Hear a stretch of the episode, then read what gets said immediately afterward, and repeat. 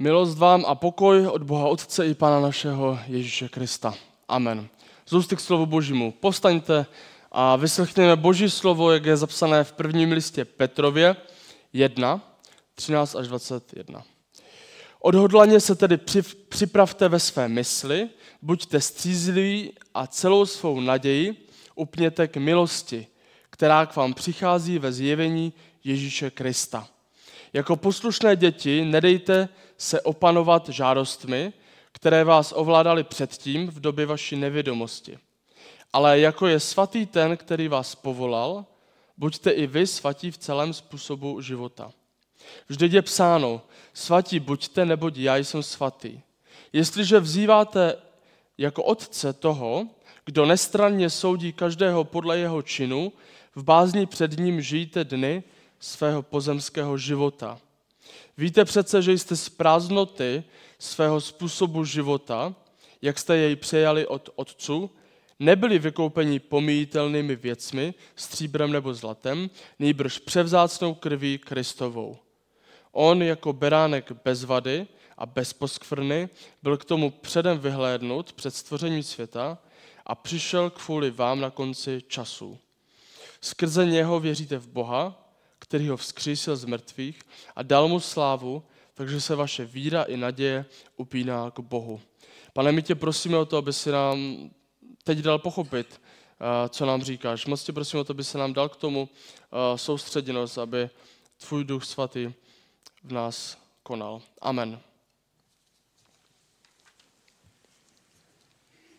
Jak byste popsali, že vypadá marný způsob života?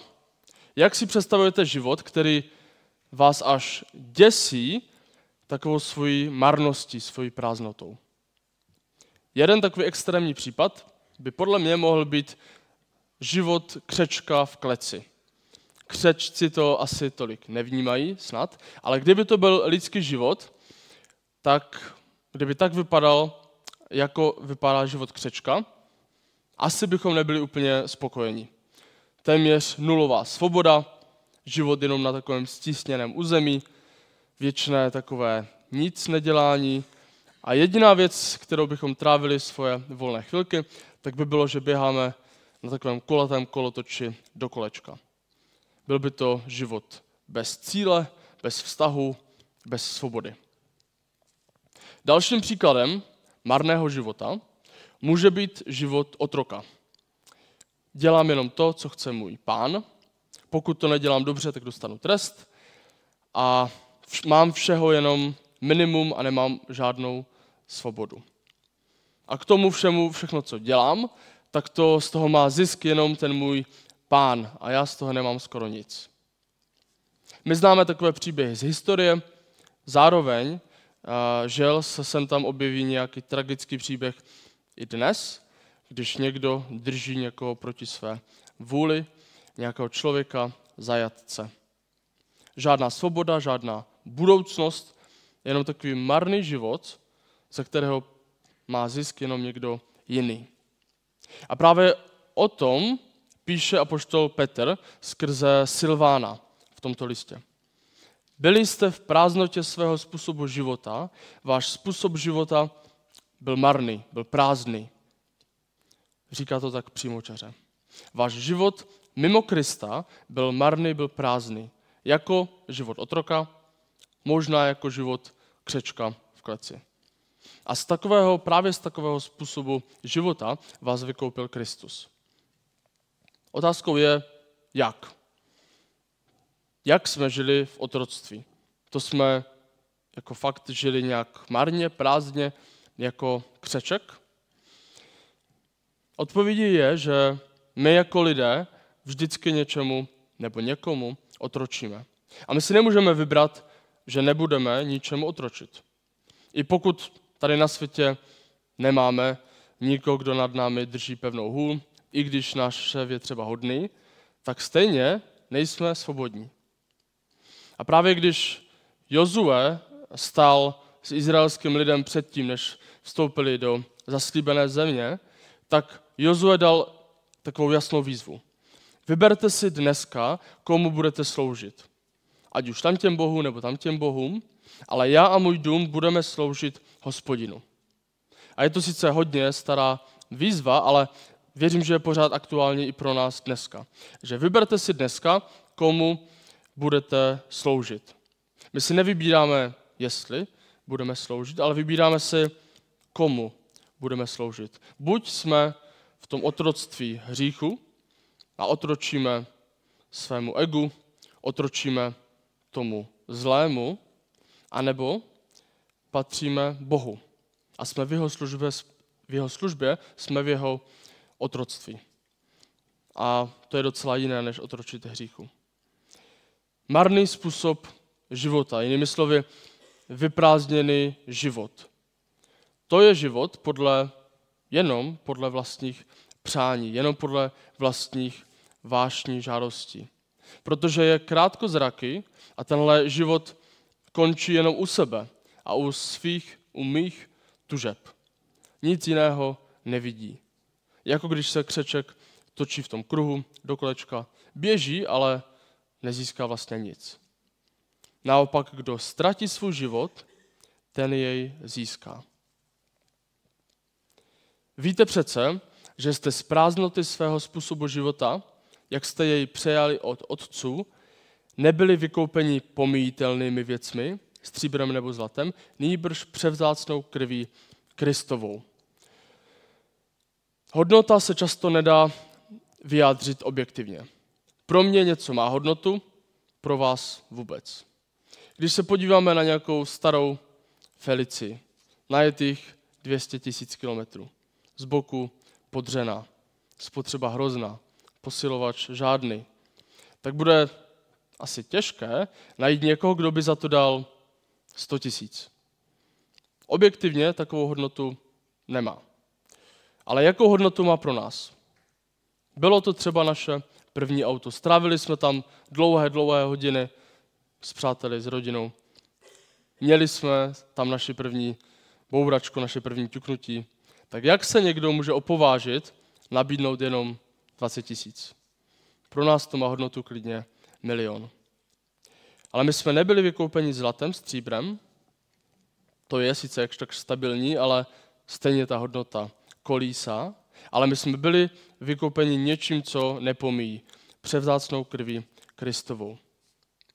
To neznamená, že bychom byli úplně luxusní zboží, výborné kousky, skvělá trvalá hodnota, ale znamená to, že ten, kdo to kupuje, má k tomu, co kupuje, nějaký vztah, nějakou citovou hodnotu, vazbu. Znamená to, že Pán Bůh je vázaný k nám citovou vazbou. Nejenom tím sentimentem jako k té Felicii, ale náklonností. Tam, kde by se dala vidět jenom špína, zrada, nevěrnost, tak tam Bůh, Bůh vidí to, koho stvořil. Vidí to, s jakým záměrem nás stvořil. Vidí to, že v nás našel zalíbení. Když vidíme u někoho doma na stěně nějaký divný, naškryfaný obraz, tak to může znamenat dvě věci. Buď má ten člověk divný vkus, nebo nadčasový vkus, anebo ten obraz je jeho dítěte nebo jeho vnuka. A potom je jedno, jak ten obraz vypadá. A je jedno, že to objektivně nemá skoro žádnou hodnotu, protože pro něho to hodnotu má, má to pro něho cenu. Má k tomu vztah. A jakou cenu to pro něho má? Tolik, kolik je ochotný zaplatit. Když jdeme kupovat oblečení, tak je vždycky taková dlouhá prodleva mezi tím, když se podíváme na tu hezkou košili a mezi tím, než najdeme ten štítek a otočíme ho a zjistíme cenu. Nevím, jak to děláte vy, ale ta prodleva se dá využít k tomu, že tak zhodnotíme, kde je náš strop, jak moc se nám to líbí a kolik jsme ochotní za tu košili dát. Je to dobrá košile, v pohodě materiál, hezká, tři stovky a beru to. A potom otočíme a vidíme tam více cifer, než jsou tři, tak, tak jdeme dál. Ale jakkoliv to může být super produkt, jakkoliv bychom to chtěli mít, jakkoliv jsme za to ochotní něco dát, tak právě to, kolik jsme za to ochotní dát, ukazuje, jakou to má pro nás hodnotu. Jak moc se nám to líbí, jak moc to potřebujeme, jak moc se to dá sehnat někde jinde.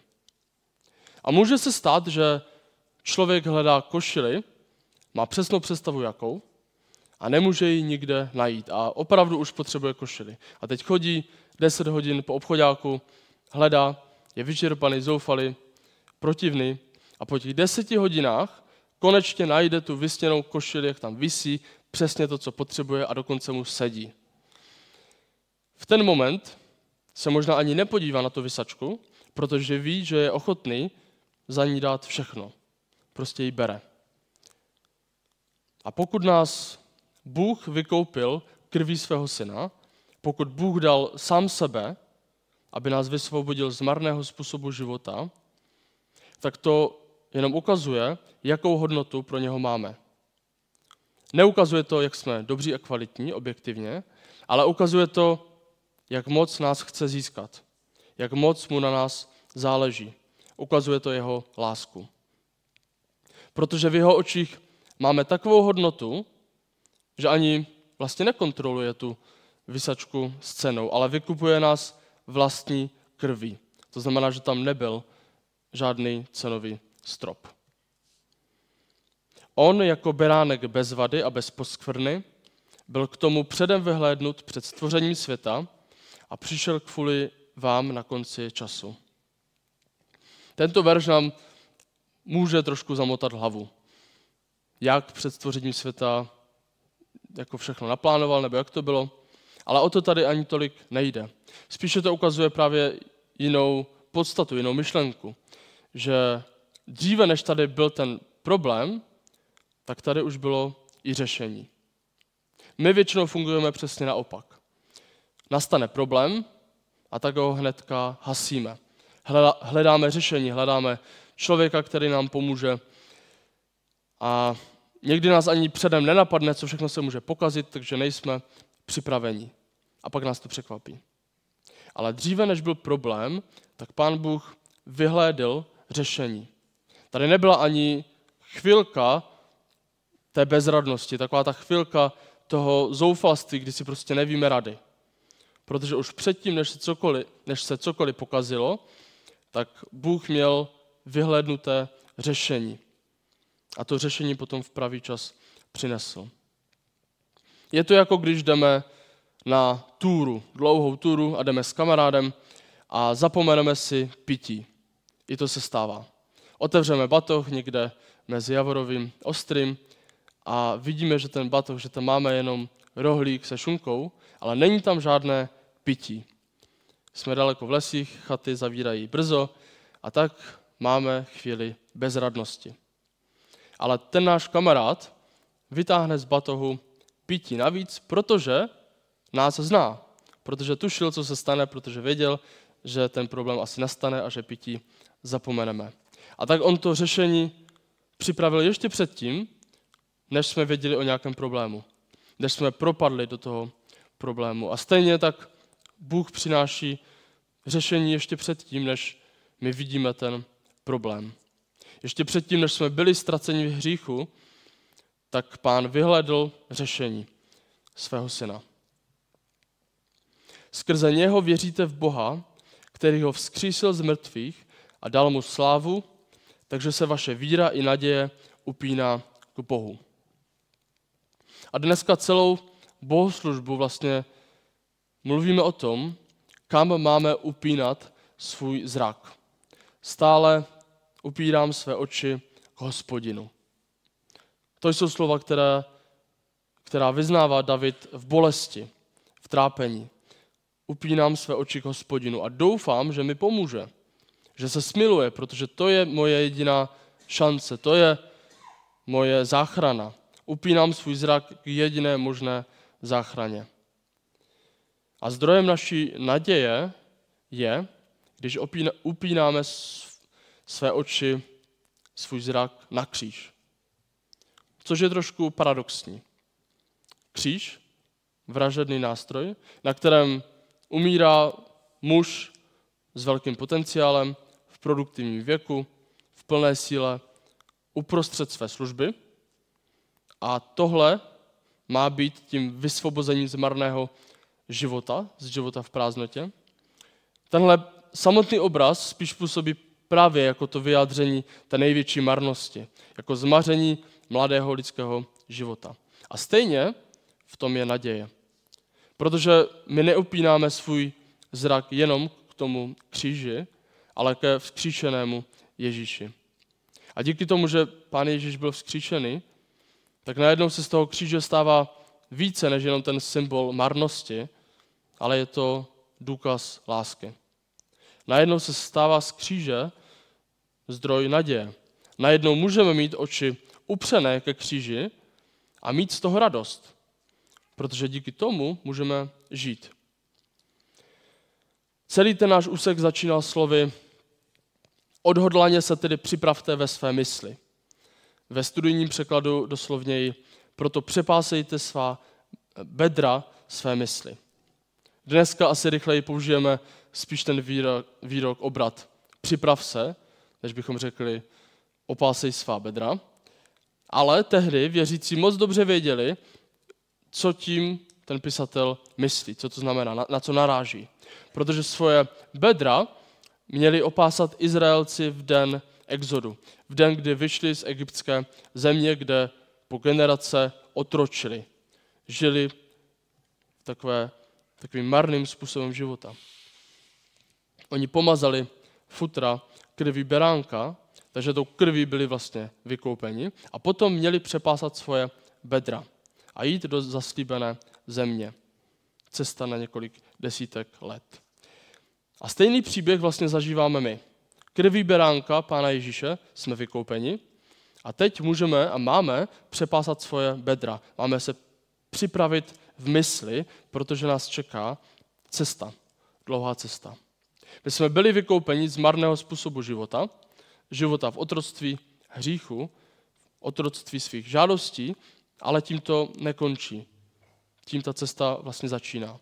A teď mějme oči upřené k tomu cíli. Izraelci jdou do zaslíbené země a neotáčí se zpátky. A my připravujeme svoji mysl, abychom se soustředili na náš cíl. A o tom taky Petr tady píše o pár veršů dříve. A tak docházíte cíle víry spasení duší. A naše spasení se neděje nikde jinde, než právě na tom kříži. Celé to postní období pojí naši sérii jeden motiv ke kříži. A my se v tom postním období chceme soustředit na to, že, že právě u kříže tam je naše záchrana. To, co je tady vepředu uprostřed, tak není pódium, to asi tušíte, ale je to oltář a, centrem toho oltáře je kříž. My když zpíváme, tak vlastně to, co je před námi, tak se, my se díváme směrem ke kříži. Když jdeme k večeři páně, tak jdeme směrem ke kříži. Když je kázání, tak pořád tou hlavní dominantou tady je ten kříž.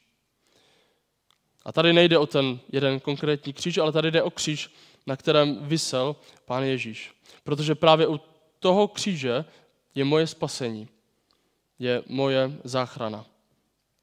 U toho kříže je konec mého marného způsobu života. U toho kříže je naše vykoupení. A na tom kříži jakoby i visí ta vysačka s cenou, jakou byl Bůh ochoten za nás zaplatit.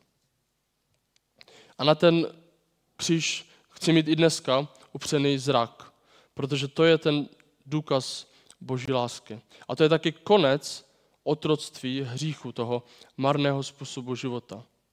Protože i když pořád hřešíme, tak už hříchu nepatříme. Amen. Pojďme se modlit. Pane Ježíši, my ti děkujeme za to, že jsi za nás zaplatil a že jsi za nás zaplatil hodně, tu nejvyšší cenu. Pane, děkujeme ti za to, že to je takovým ujištěním o tvé lásce. A my tě prosíme o to, aby, abychom to mohli zažít, abychom v tom mohli mít jistotu, že tobě na nás záleží, že nás vidíš a že si nás doopravdy vykoupil z toho marného způsobu života. A tak my chceme opásat bedra své mysli, my chceme připravit svůj mysl a chceme růst ve svatosti. My chceme jít a mít oči upřené právě na tvůj kříž, na naši záchranu.